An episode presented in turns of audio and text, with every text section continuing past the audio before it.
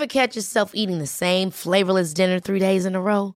Dreaming of something better? Well, HelloFresh is your guilt-free dream come true, baby. It's me, Keke Palmer.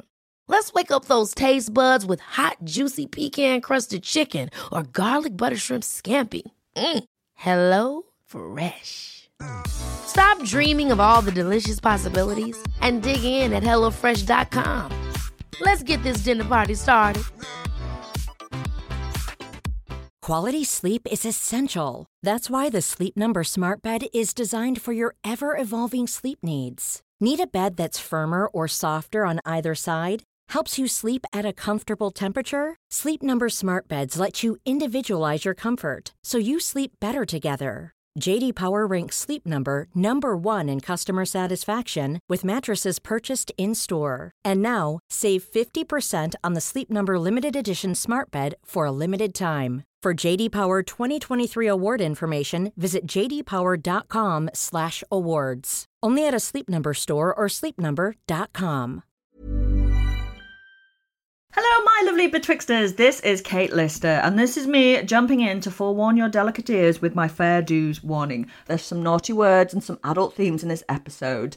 You'd be disappointed if there wasn't, really. We're talking about the history of tattoos today, and if you're ready, I'm ready. Let's do this.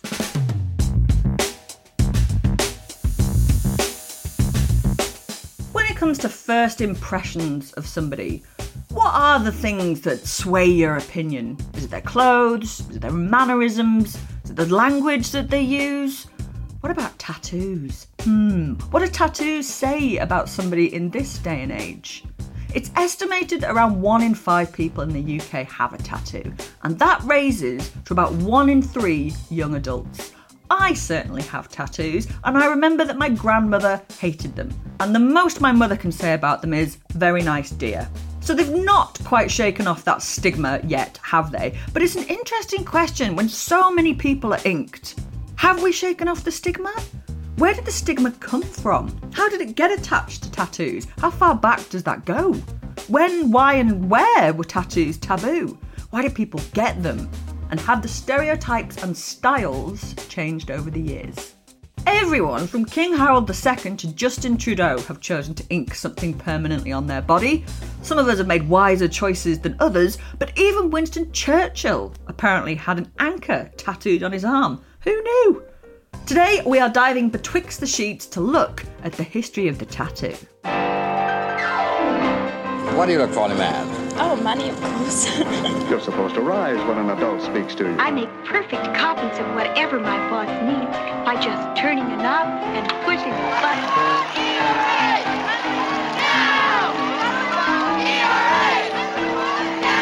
Yes, social courtesy does make a difference. Goodness, what beautiful times. Goodness has nothing to do with it, dearie. And welcome back to Betwixt the Sheets, the history of sex, scandal, and society, with me, Kate Lister. From Otzi the Iceman, who was knocking around about 3400 BC, to an estimated one third of British 30 somethings today, people have been inking their skin for as long as there has been skin to ink.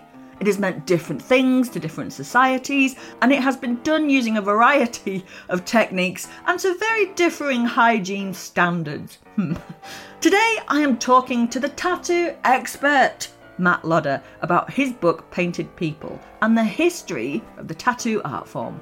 But first, we wanted to find out about some of your tattoos and what they mean to you. I have got a tattoo of the words one step at a time with a feather at the end on my foot because it was probably the first thing I saw on Tumblr or Pinterest when I was about 16 when I got it. For me, I have quite a few tattoos, a little bit of collection happening with definitely more planned for the future. The reason is why not? But I also see all of my tattoos as like an expression of who I am, and especially because I've been going to the same person for so long now, I've almost become like a walking canvas for them. I've got a tattoo of a gecko, and that's because I think they're super cute, and I guess it's kind of a reminder of my youth, and I guess like how far I've come. I've got one on uh, the inside of my arm that is my great grandfather's old army battalion badge. And I chose to get this one tattooed sort of with a single needle hand poked instead of with a tattoo because I thought it would have been more reminiscent of what they might have done whilst they were in the war together or sort of more to the style of the era instead of using a machine, which is a lot more modern. I'm a learner, tattoo learner, I would say. Hand poke, mainly, stick and poke. Essentially, just using the needle directly on the skin, no use of machinery or anything else The people have asked me, I would say the style that has been more popular has been just like ignorance style, I think it's called. It's essentially just fine line, seemingly meaningless tattoos, like a star or an eye. So, to tell us more about what tattoos have symbolised through history, here's Matt.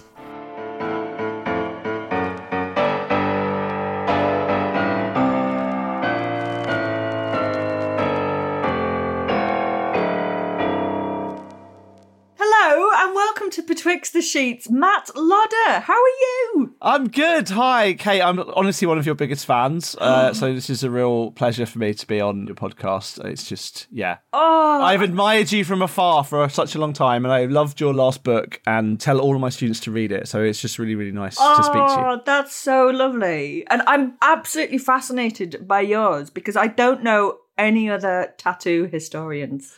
There's not many of us around. There are a few of us. The good thing about it is because it's such a small area of research, we all get like one bit of it each, basically. Is that like a bit of the body? Like you get the legs and you can Yeah, well, is that more like a bit of the world or a bit of history, oh. you know, ah. or, or a methodology. And actually, the good thing about that is we all get to share our work with each other, and there's not a huge amount of terrible rivalry. I'm sure there is some, but, you know, oh, because good. we all help each other out, yeah. Because academics can be absolute twats like when it yeah. comes to can't they? It's yeah. just like you don't underestimate the viciousness of some of these bastards. Like when they think that you're on yeah their patch, it gets like give me the alt right trolls any day of the week.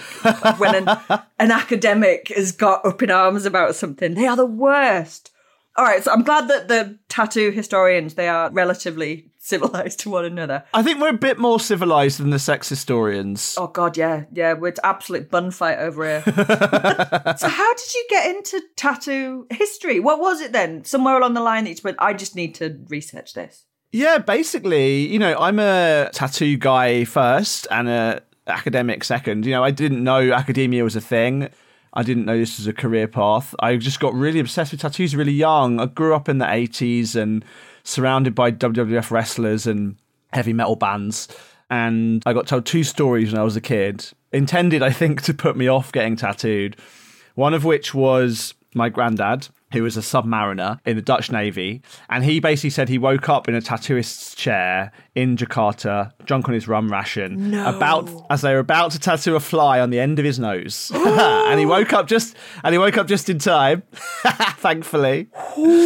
but that was always the kind of, you know, warning shot. And then the other story I got told was by my grandma. Her mother, my great grandma, had a tattoo that had been done by her younger brother. So basically, her younger brother came home one day about 100 and odd years ago and said, Hey, little sis, hey, big sister, sorry, can I tattoo you? Oh, and she said, Will it come off? And he said, Yes. so, no. Oh. So he tattooed her initials on her wrist and she hated it, obviously. And those two stories were really the kind of genesis. And I was just got into it. And I think it's also, you know, when you're a kid, tattoos are basically magic, right? Like I remember seeing people at the supermarket or on the train or on the bus or whatever, and as a kid you'd be scribbling on your arms with felt tip pens, and then uh, it doesn't come off, right? And so got really, really obsessed with it, and then yeah, just kept reading books and kept reading magazines and really trying to find out about it as much as I could, and the more I read, and I'm sure this this is really the case for anyone who's doing a, uh, any kind of academic research in the humanities. I think the more you read, the less it makes sense sometimes, and you think, oh, okay, I'm going to have to figure this stuff out, and and here I am, you know, like a long time later, still figuring it out. I love that as an origin story. That's amazing. yeah, I have described it as like my sort of secret superhero, you know, origin story. It's brilliant. Sort of... I love it. Um, can I ask you like a, a really basic question for starters? Yeah. What is a tattoo. It's a drawing on the skin. I know that bit, but like like from a biological point of view, like what is it? Like the ink is put under the skin. I've got tattoos and I don't know the answer to this. Yeah. So one thing I say a lot actually is like tattooing is a medium, not a phenomenon. So the same way as like toilet wall graffiti and Renaissance frescoes in cathedrals aren't the same thing just because they're both paint on a wall.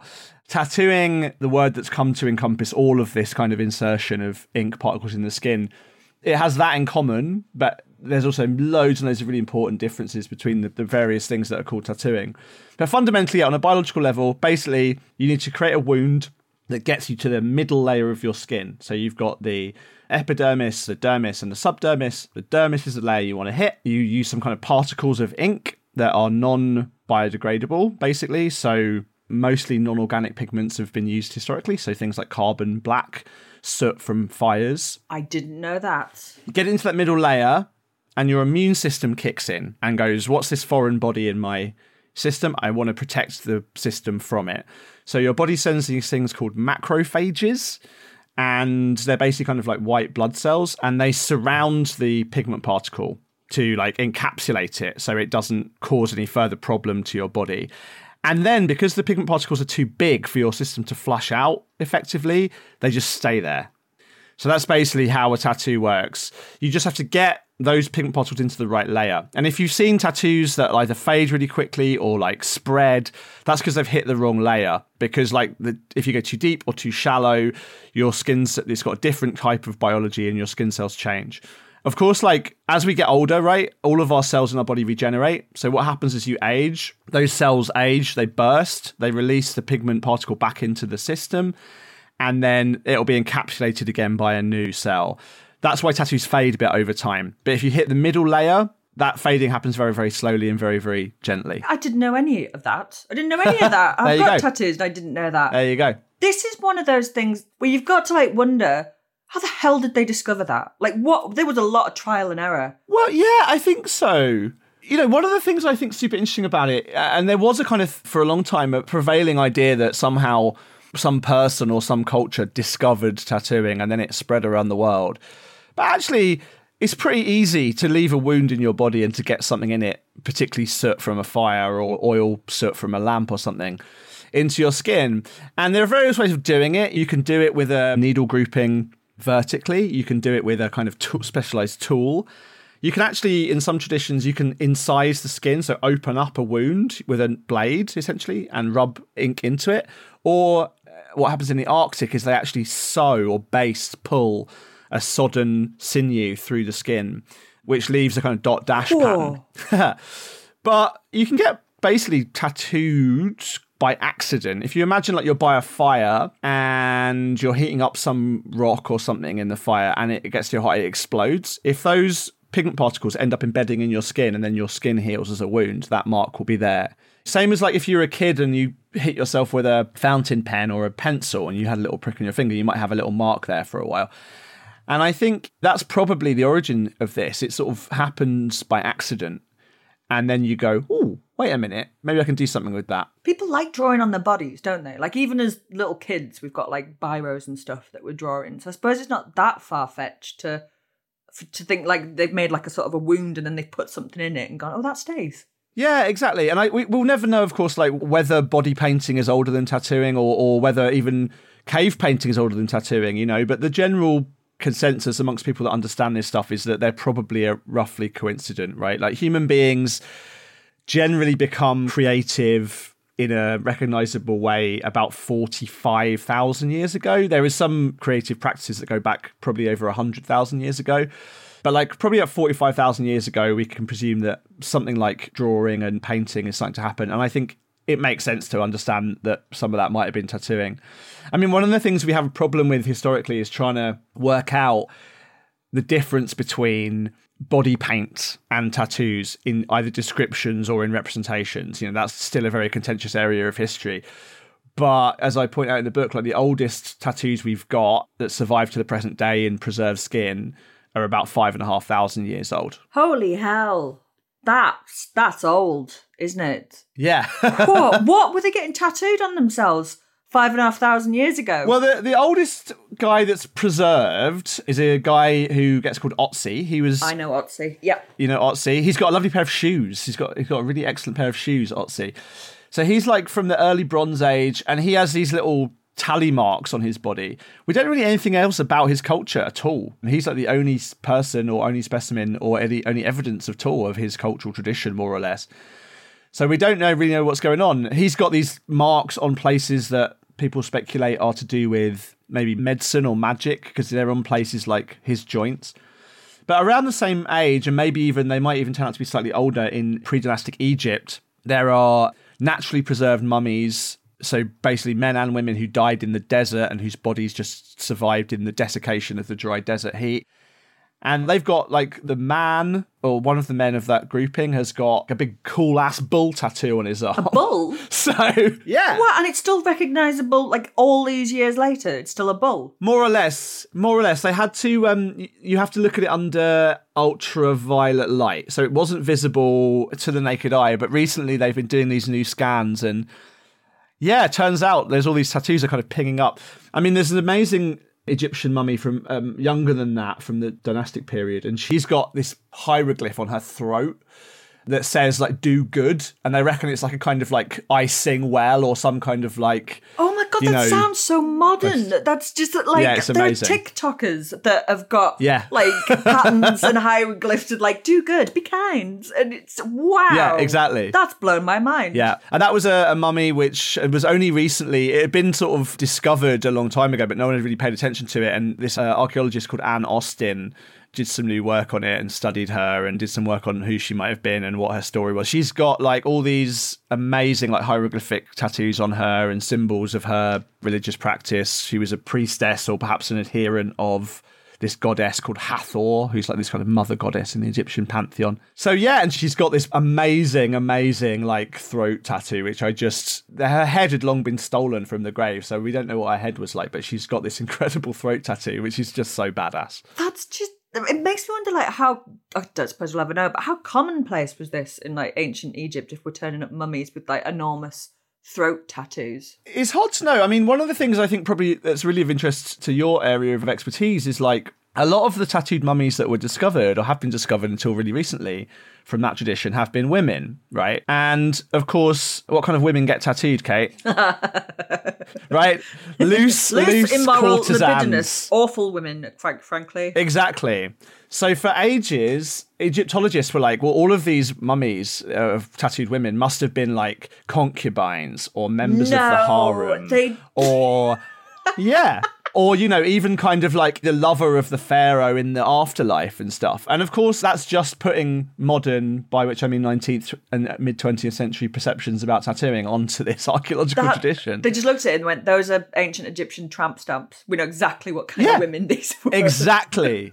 Exactly. Yeah, yeah, yeah, exactly. And it's taken more recent work by more sensible historians Wow. to try and disambiguate that. But yeah, And that was for a long time. That's what they thought when they were turning up tattooed mummies. that's been the thesis of female tattooing in Egypt from about the you know the middle of the 19th century right up until about yesterday. like you know, there's some really really good new work being done by um, some scholars. One called Renee Friedman and another one yeah called Anne Austin, who are studying Egyptian mummy tattooing in much more detail than ever has been before. I mean, we don't to answer your specific question about how common it was. I mean, it seems like it was pretty common amongst high-ranking women.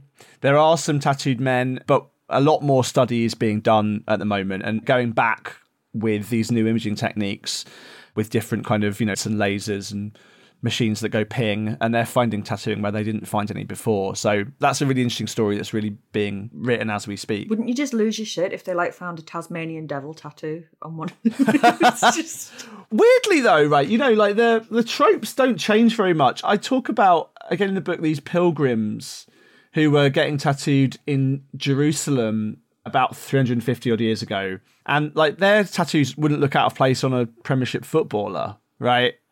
Like not much changes. Otzi's got a tramp stamp. He's got a little tattoo on his lower back. Otzi has a tramp. stamp. I love it. Right, okay. Otzi the Iceman. He was about 5,000 years ahead of his time. Wow. Okay, and what was his tramp stamp? What was what was it? A butterfly? Yeah, he's got some of these lines again tattooed on his lower back. So again, the theory is maybe he had some back pain. Medicine. That's what everyone with a tramp stamp is now going to say. It's like, look, it is actually medicinal.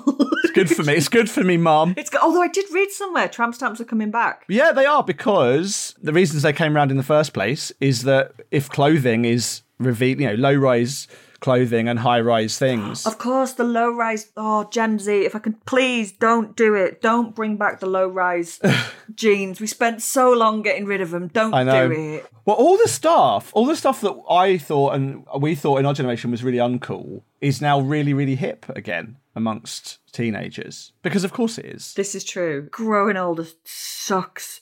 Um, so early on through the history, we have this sort of link that people, quite high ranking people, people might be getting tattoos for medicinal reasons, that they were priestesses. How did we get to the point where we are today, where my grandmother would have what called them cheap? I remember her saying that quite distinctly. They are cheap. Quite the opposite. Tattoos are quite expensive. They are have been very for expensive, actually, Grandma. I'll have you known. Yeah, Vogue magazine was talking about tattoo pricing in the early 20th century, and prices haven't changed a lot actually since then. They in real terms. Good tattooing's always been pretty expensive. I mean, so in the Western context, tattooing, you know, we haven't had in Europe or in Western Europe a mainstream tattoo tradition. So it's always been sort of subcultural. It becomes a business, it becomes an industry basically because rich people want to get tattooed. So we only have tattoo shops and tattoo businesses because in about 1880 in England, rich people wanted to get tattooed because it was kind of fashionable. And the people that had been tattooing in the army and whatever for years all of a sudden found themselves in demand to tattoo members of the House of Lords. So it's only rich people really? that The House of Lords Yeah. were getting tattooed in the 19th century? yeah, I mean, again, the I only, did not know this. Yeah, the only reason we have a tattoo industry is because people like Lord Lonsdale, for example, or uh, George Edwards MP is another one that comes to mind. The Marchioness of Londonderry, like Wow. Edward the Seventh, George the Fifth. What did they have tattooed? Do we know? Yeah, um, most of those people I just mentioned were getting quite Japanese style stuff because everything Japanese was pretty trendy, or they were getting tattoos of kind of sexy French salon pictures. Yeah, nothing has changed, has it? Exactly. Again, exactly. I'll be back with Matt after this short break.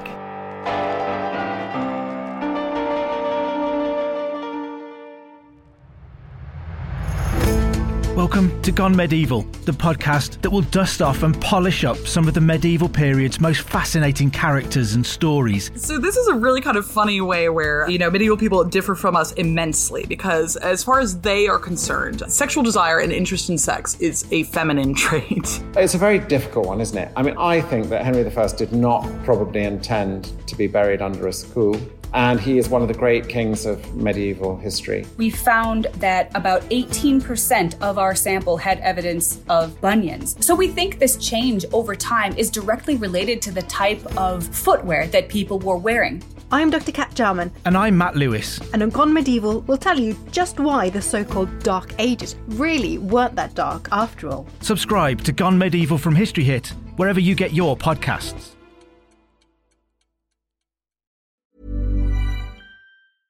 Ever catch yourself eating the same flavorless dinner three days in a row? Dreaming of something better? Well, HelloFresh is your guilt free dream come true, baby. It's me, Keke Palmer. Let's wake up those taste buds with hot, juicy pecan crusted chicken or garlic butter shrimp scampi. Mm. Hello Fresh. Stop dreaming of all the delicious possibilities and dig in at HelloFresh.com. Let's get this dinner party started. Quality sleep is essential. That's why the Sleep Number Smart Bed is designed for your ever evolving sleep needs. Need a bed that's firmer or softer on either side? Helps you sleep at a comfortable temperature? Sleep Number Smart Beds let you individualize your comfort so you sleep better together. JD Power ranks Sleep Number number 1 in customer satisfaction with mattresses purchased in-store. And now, save 50% on the Sleep Number limited edition Smart Bed for a limited time. For JD Power 2023 award information, visit jdpower.com/awards. Only at a Sleep Number store or sleepnumber.com.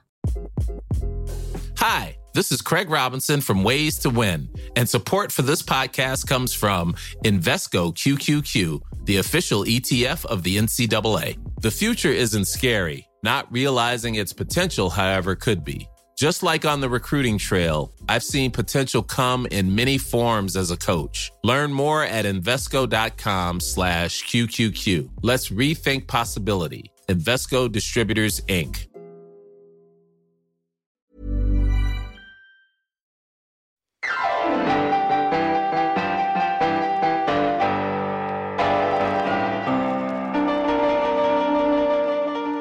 The first really big important tattoo shop in the UK was on Jermyn Street in the West End. There were tattoos on the Strand. So this isn't just like the sideshow attraction, the tattooed lady, the tattooed man. No, that sort of comes along a bit later on in the UK. I mean, sort of as the wealthy lose interest, it, it does tend to kind of become a bit more déclassé. There's also a sort of stratification, right? So where the wealthy people are in these beautiful appointed studios, that then generates a kind of more down market client base. And actually, the sideshows, or in London, actually, it was the Royal Aquarium, which you may have heard of, which began as an aquarium, this Victorian kind of, well, we're going to educate the masses. And it turns out, like, A, keeping fish alive is really difficult, and B, people don't really like fish. So they had these huge tanks of water and they started staging recreations of like naval battles in them instead. And it became this like huge yeah, it was a kind of pleasure park. Basically, you'd go, you could see tattooed ladies and tattooed men. You could get tattooed. It also, of course, became a place of like vice and sex work. But yeah, you could go and see a tattooed lady. It was a good excuse to go and see a lady without many clothes on and pretend I was that you're just going to ask you that. Like, how close Yeah. is that association? Because there is something sexy about the tattooing process because inevitably it'll probably mean taking your clothes off. And if you want to show someone, you have to take your clothes off. Exactly, yeah. And so much of the tattoo history that I look at, particularly the 19th and 20th centuries, is oh my god, women are getting tattooed now. And look at this picture of this woman with not many clothes on relative to the period and how awful her tattoos are. So it was a good excuse to kind of print a bit of female flesh in the newspaper when you wouldn't have otherwise done so. And, you know, and the erotic allure is also kind of undeniable. And particularly with tattooing on women in the period, it largely it gets to be decorative. So it's ankles, it's on wrists, and then it's kind of intimated that it's in more private areas. You know, there'd be all this gossip about who had what going on underneath their skirts and underneath their blouses. So yeah, like that kind of story both kind of drives the interest in it and then is contributory to this reason why by the middle of the 20th century it becomes a bit more taboo. I mean, to answer your specific question of why your grandma, and I'm going to presume that your grandma's about the same age as mine, tattooing really gets stigmatized in Britain like after the Second World War. It's never totally, even when aristocrats are doing it, it's a bit weird, a bit naughty, a bit odd, a bit eccentric, but it's not kind of stigmatized. And what happens in the 50s basically is several things. One is that loads of people who are tattooed, but the only tattoos that are visible are those on people who are showing their bodies at work. So if you're digging the road, for example, and you're rolling your sleeves up, you can see your tattoos. If you're a bank manager or a member of the royal family, those tattoos are not going to be visible, right? Because it just wasn't the done thing to roll your sleeves up at work. So that's, I think, the main thing. There's just the tattooing that people saw is not the totality of tattooing that was happening. The other things were like tattooing just got out of fashion because lots of people of the previous generation who fought in the war were tattooed. And so younger people were like, oh, don't look like you, dad, like it's happening now with Gen Z. And of course, it's just fashion's changing, right? So modernism's happening, furniture, clothes, cars, design, everything is becoming modernist, sleek, monochrome, and all of that kind of Art Deco, Art Art Nouveau stuff is just kind of out of fashion, and that chintzy thing that tattooing represents just kind of goes out of fashion. And then, of course, you know, there's the other thing that tattooing becomes very linked for a while with the Holocaust and with concentration camp numbers. God, yes, of course. I hadn't even thought about that, but of course. Yeah. So in the 50s, again, lots of stories, and as more and more comes out during the Nuremberg trials, etc., about what was happening in Auschwitz, those stories about tattooing as stigmatization really, really kick in in the public imagination. So all of those things kind of combine, and that moment in the 50s is a time when. At least as far as the mainstream is concerned, like tattooing is in a pretty dark place. Although, you know, even then there are tattooers who are championing the art form who are there's a great like letter correspondence in the Hull Daily Mail in the early 50s where the women's page writer who goes by the pseudonym Miss Humber obviously basically is like what will women think of next? Uh, young uh, and then these women like write in these young girls write in and they say we're not like drunken sailors. We've just got pretty tattoos on our shoulders that we can show off in our evening dresses. Right? And that's like in 1952 1953 so even in that kind of real dark time, there are people trying to push back against the narrative, you know? I suppose there is always kind of a dark undertone to them. And it wasn't, it's not about the Holocaust, but it wasn't so long ago that I very, very nearly tweeted a picture of a tattoo that's held at the Wellcome Trust because it was of a nude woman and I thought it was interesting, blah, blah, blah. And I didn't because I was like, I don't know who this belongs to. And I couldn't find anything either about where those specimens came from. And they've got loads, haven't they? Yeah, so those were collected in 1924 in Paris. They were bought by Henry, one of Henry Wellcome's outriders, basically, who essentially, you know, the guy who was using a pseudonym, probably a guy that worked at the Paris Medical School. My colleague Gemma Angel, who t- teaches at the University of Leicester, like did her PhD on those specimens in detail and knows a lot about them. But basically, yeah, um, this guy in Paris said, "Oh, I've got a job lot of tattoos for you, mate. Do you want them?" That's just dodgy as fuck, isn't it? That's Yeah. And then they get brought back to London and put in a collection. There's about 300 of them. They are almost certainly from French criminals and soldiers. So people who died in the kind of custody of the French state, basically. And it was a pretty dumb thing just to kind of cut those off. And Gemma has done loads of good work of trying to at least trace where she can the life stories of some of these people because she's found images in the French police archives of some of these men when they were alive. Oh, that's amazing. Yeah, and they wouldn't have given their permission, or, or would they No. have needed to actually in the rules of that time. No. And that's a whole other conversation. But I think like the other interesting thing about those stories is that the UK has very specific laws about human remains and human remain display, but they don't apply to things that are European and they don't apply to things that are European that are more than 100 years old. So they apply to human remains that have been acquired, however euphemistic that term is in each case, from places around the world. Those things can be deaccessioned, but those laws don't apply to European specimens of greater than 100 years of age.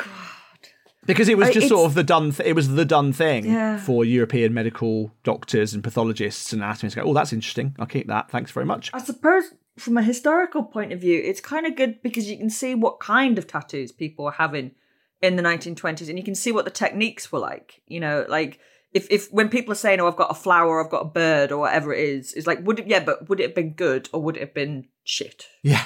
Yeah, well, that's one of the challenges that we have as tattoo historians, actually, and why some of those archives are really useful. One of the best things that Gemma discovered, actually, was one of the bigger specimens. It's, two, it's in two pieces. It's a guy's front, so it's his whole front in two pieces. His nipples are still on the they're ah. dry preserves ah. for your listeners. And on one side of this guy's body, he's got a portrait of a young little girl.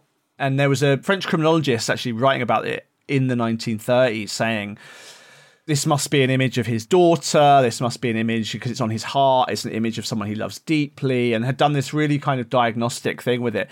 And Gemma discovered the image was actually from a baby food advert. Jesus Christ! what, what was the thought process there?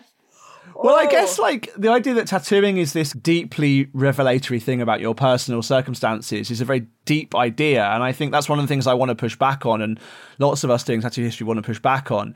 Because actually, you know, tattooing, if you think about it as an art form or as a commercial practice, this guy goes in, maybe he does want a picture of his daughter, but he hasn't got a photograph of her, right? Because we don't have Polaroids or whatever. So the tattooist has just got a kind of flash book, has got a collection of things that he's cut out from a magazine and he's stuck them in a book. And the guy's gone, yeah, well, there you go. That's a baby. Stick that on me. That's a ba- yeah. Maybe it's just I can only do babies. That's it. That's all I can do. Yeah. I'm really good at them, but I can only do this particular baby. Exactly. Yeah, yeah. I've practiced this particular baby a lot.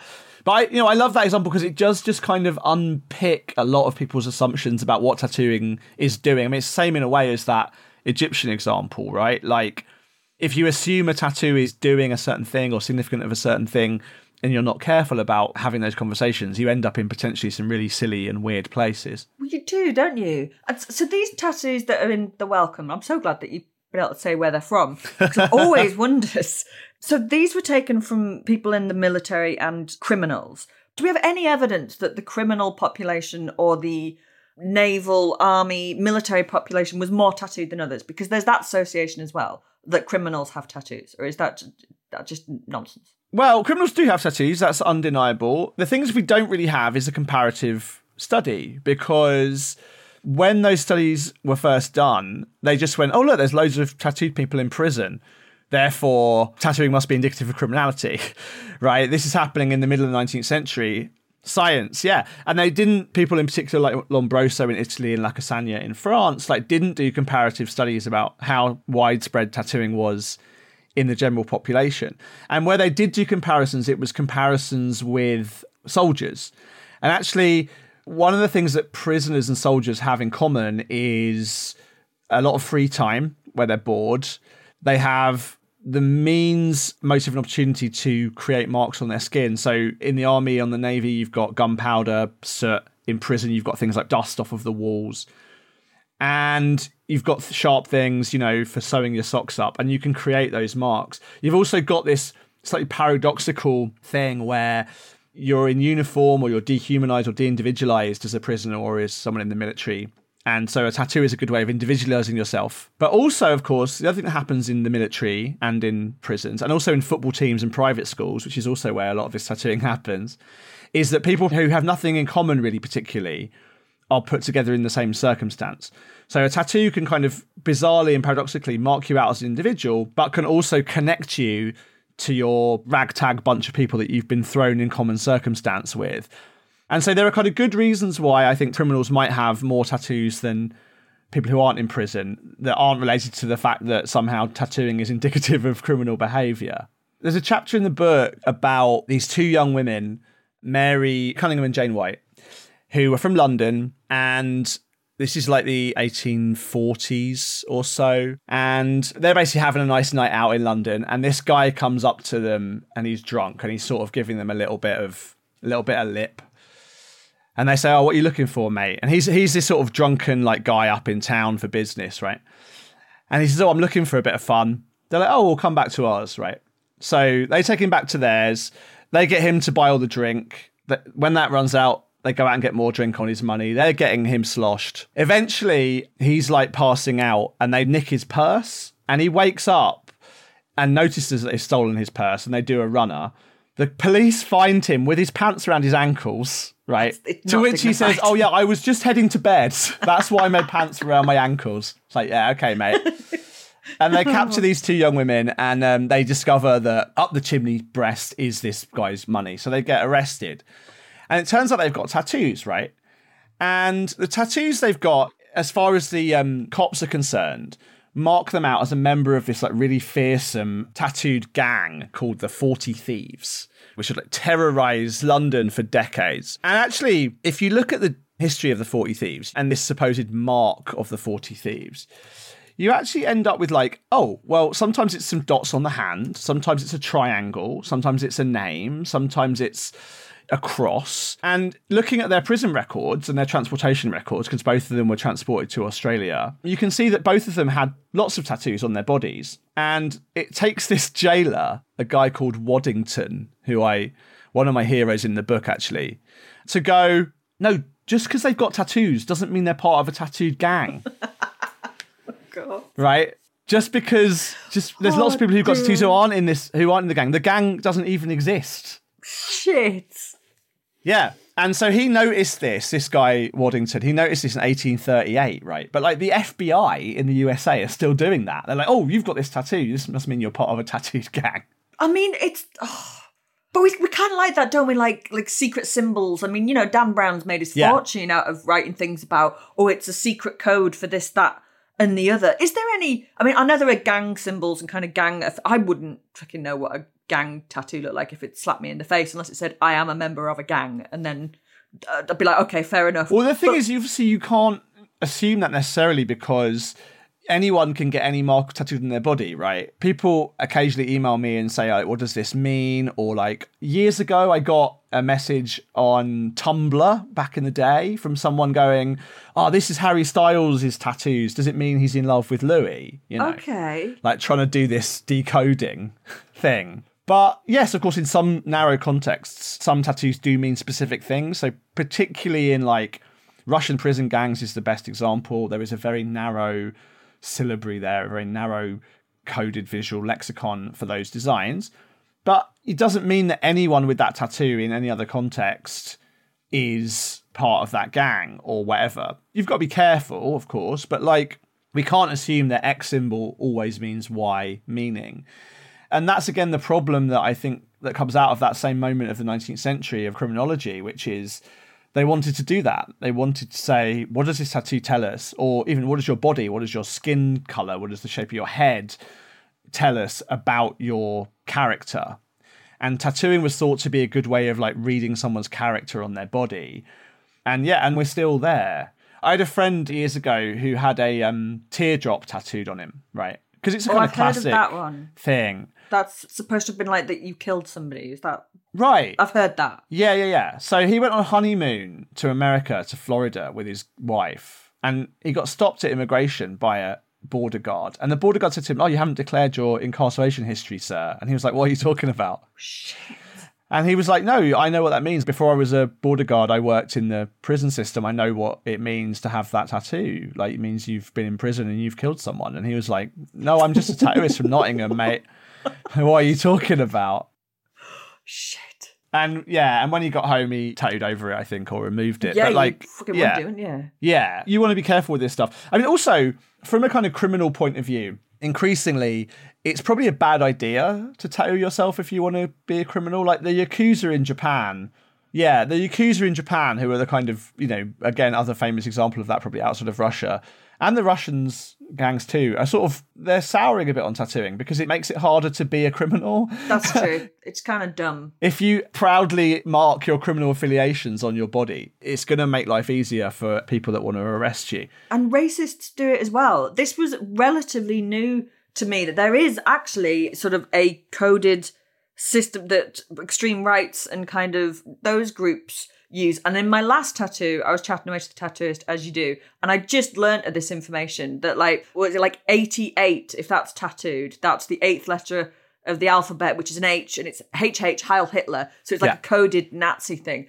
I was mentioning this to her, and she'd never fucking heard of it. Yeah, that comes out of American like white supremacist prison gangs and wider white supremacist conversations. I mean, I feel sorry for all these kids that were born in 1988 that are I now know, getting right? tattoos. Imagine that, like you've just you've got that quite innocently, just like maybe in your email password, Yeah. or like you know you've got like a, a rugby shirt with it on or something. And nope. Yeah, yeah, yeah. I mean, you have got to be careful with this stuff, and you can get yourself into trouble if you're not careful. But that exactly does demonstrate the risks of assuming that X equals Y. I mean, that's why I think art history as a method set, looking at the images and their contexts, is often a more useful way of thinking about tattoos than sociology or psychology or whatever, because art history is a way of actually looking at like where does this image come from?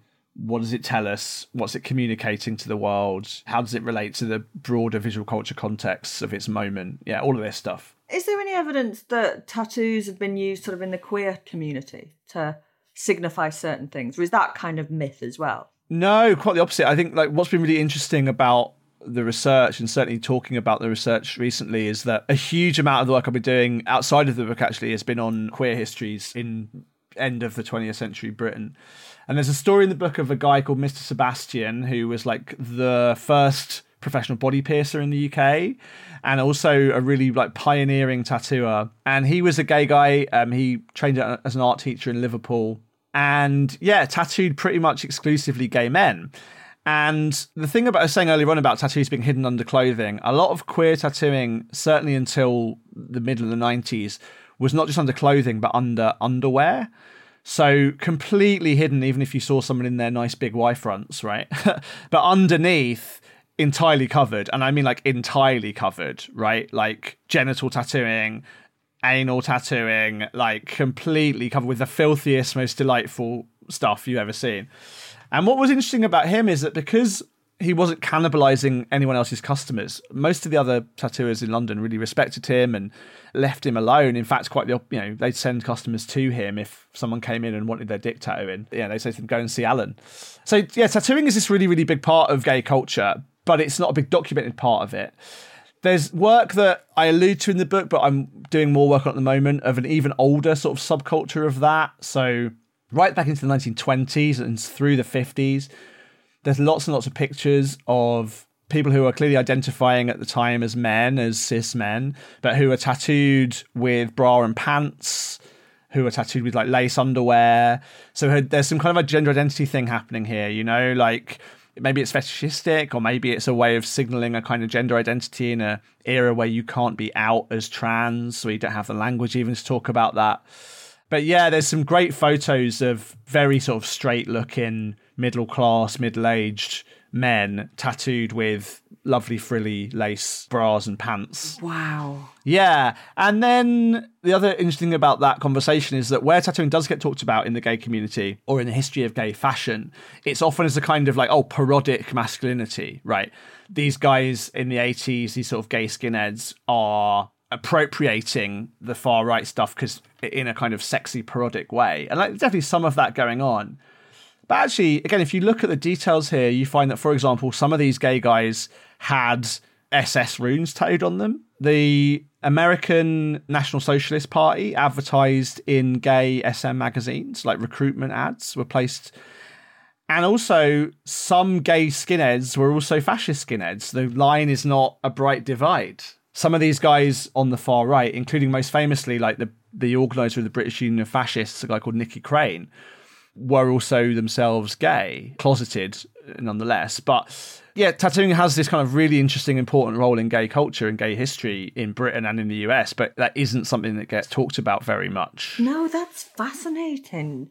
Honestly, I could talk to you for forever, but I can't. But I suppose my final question, and it's a big one, is like, where are we up to with tattooing today? Because even in my lifetime, I remember like you wouldn't be able to get certain jobs if you had tattoos, and I think that's moving now. I remember it being front page news when a teacher had a tattoo. That kind of thing. Like, Yeah. where are we up to now? And would you ever want tattoos to be taken completely off the naughty step? Well, I, you know, I always say if you want to know about the present or future of tattoos, don't ask a middle-aged man who's a historian. You know, like I'm supremely unqualified to talk about the present and the future. But you know, I think the thing to say is right. We're, we're in a situation where tattooing is certainly more visible than ever because there's more of it going on, and also because clothing is much more casual. So people can wear t-shirts at work, right? So there's a kind of this visibility thing is perpetuative, and it's definitely the case, yeah, that workplaces are more liberal with tattooing than they have been in the past, um, even in the past decade or so. That's also undeniable. There was a kind of survey recently, which I've been talking about a lot in YouGov, which suggested that Gen Z are more skeptical of tattoos in the workplace than Gen X and millennials, which I think tells us something about potentially like anxieties about getting jobs and also just the, as I said, the sort of fading of tattooing from fashion. But I also want to say, you know, as a sort of cautionary note there, like the press have always been telling us that tattooing is the hot new thing and acceptable now. I've got examples of that going back to the 1880s or even before. There is an article that I love citing, which came out in London magazine called City Life in 1981, so like one year after I was born, which is like everyone's doing it now, including university lecturers, right? so so this is 40 years ago. And so the story is, I think, rather than one, as often gets told, the present being disconnected from the past. And I think you probably get this with sex history too, as well, right? Mm. Like it's not the present is completely separate from the past. Is that actually things are different now than they were, but there's no clean way we can divide the present from the past. And it's actually a pretty unbroken connective tissue, which gets us like there was um an ITV news program in the 1950s called the Renaissance of Tattooing, like telling us how trendy tattooing was. As I said, I've got examples of that kind of cliche from literally every decade for 140 years. So yeah, it's you know, tattooing is definitely more popular than ever, but it's and I don't think it's ever going to be as you said off the naughty step because there's something in western culture, in western Christian culture, we have lots of very fundamental beliefs about embodiment and our relationship to time which tattooing disrupts. So it involves being touched by a stranger. It involves voluntarily submitting yourself to pain. It involves giving up kind of being with the moment in terms of how you dress and appear, amongst other things. And so even though it kind of, you know, waxes and wanes in its acceptability or visibility, it's always, I think, going to be weird. And yeah, like long may it remain so. I hope so.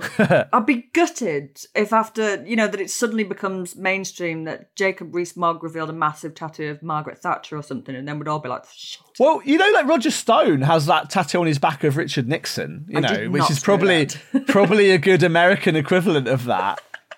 Yeah, Roger oh. Stone has a portrait of Richard Nixon tattooed massive on his oh. like beneath his shoulder blades. Oh. Who know? I don't. I mean, I am shuddering to think what Jacob Rees-Mogg is hiding underneath his massively oversized, badly fitting suits. Oh Matt, you've been so much fun to talk to. If people if people want to know about more about you and about your work and about tattoos, where can they find you? So the book is called Painted People. It's out now. I do a podcast which is called Beneath the Skin, which you can find wherever you get your podcasts. I'm on Twitter at Matt Lodder. I teach at the University of Essex. And if you shout into the void, carry a pigeon, semaphore, I will get word of it eventually. Oh, thank you so much for joining me today. Thank you, Kate. been so much fun. Thanks for listening, and thank you so much to Matt for joining us. Wasn't he fantastic? And if you like what you've heard, please don't forget to like, review, and subscribe wherever it is that you get your podcasts. Join me again betwixt the sheets, the history of sex, scandal, in society, a podcast by History Hit. This podcast includes music by Epidemic Sounds.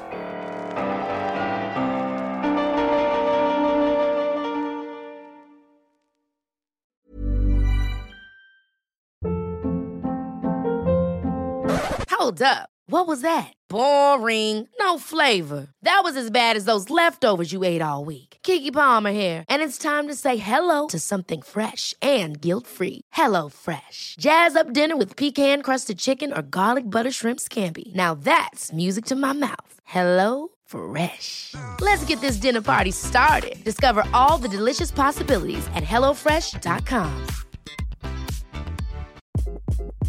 Hi, this is Craig Robinson from Ways to Win, and support for this podcast comes from Invesco QQQ, the official ETF of the NCAA. Invesco QQQ is proud to sponsor this episode, and even prouder to provide access to innovation for the last 25 years. Basketball has had innovations over the years too. We're seeing the game played in new ways every day. Learn more at Invesco.com slash QQQ. Let's rethink possibility. Invesco Distributors, Inc. Thank you for listening to this episode of Betwixt the Sheets. Please follow the show wherever you get your podcasts. It really helps us, and you'll be doing us a big favour. Don't forget, you can also listen to all these podcasts ad free and watch hundreds of documentaries when you subscribe at historyhit.com forward slash subscribe. As a special gift, you can get your first three months for just £1 a month when you use the code BETWIXT at checkout.